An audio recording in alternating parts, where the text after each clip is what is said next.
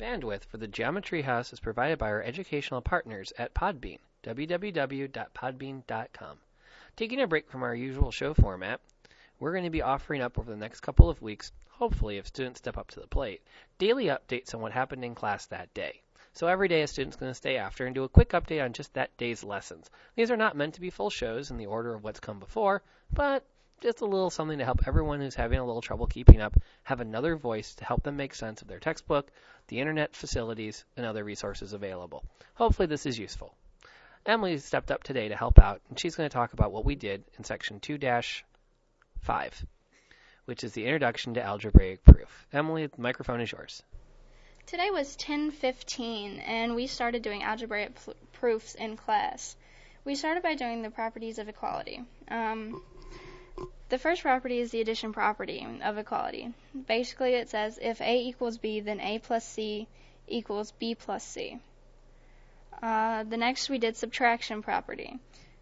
Uh, if A equals B, then A minus C equals B minus C. The multiplication property. If A equals B, then AC equals BC. The division property if a equals b and c does not equal 0, then a divided by c equals b divided by c. The reflexive property was a equals a. The symmetric property was if a equals b, then b equals a. The transitive property was if a equals b and b equals c, then a equals c. The substitution property was if a equals b, then b can be substituted for a in any expression. Then we did a example um, for solving it using justification, um, which is basically writing out the proof. We started by saying KL plus LM equals KM. Um, and that's using the segment addition postulate, which we should have learned back in you know, chapter 1. Then we said x plus 3 plus 2x minus 1 equals 5x minus 4. And that was using the substitution property of equalities. Um, then we simplified and said 3x plus 2 equals 5x minus 4. Then we isolated the variable by subtracting 3 uh, and that was using the subtraction property of equalities, uh, which left us with 2 equals 2x plus 4. We then added 4 on both sides and got 6 equals 2x. That's using the addition property of equalities.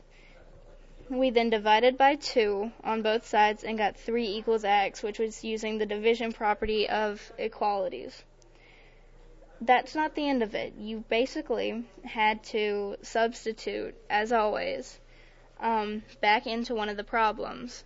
Um, and that's using the substitute. Hmm, yeah. And that's using the substitution property of equalities. And then at the end of it, basically, we had to say something that said that was the goal of my argument. Um, what Mr. Osterman was wrote was QED, which basically means that's the goal of my argument. Um, there's another girl who's writing I win. Um, then we started in with properties of congruence. Um, the reflexive property of congruence says figure A is congruent to figure A. Um, the symmetric property of congruence says if figure A is congruent to figure B, then figure B is congruent to figure A. Uh, the transitive property of congruence is if figure A is congruent to figure B and figure B is congruent to figure C, then figure A is congruent to figure C. You can think of that one, both transitive properties um, of congruence and equality, um, as basically being something close to the law of syllogism. Um, the example was is on page 106 in the book. It's like directly out of the book, so it's all there. um, that's pretty much what we did today in class. So.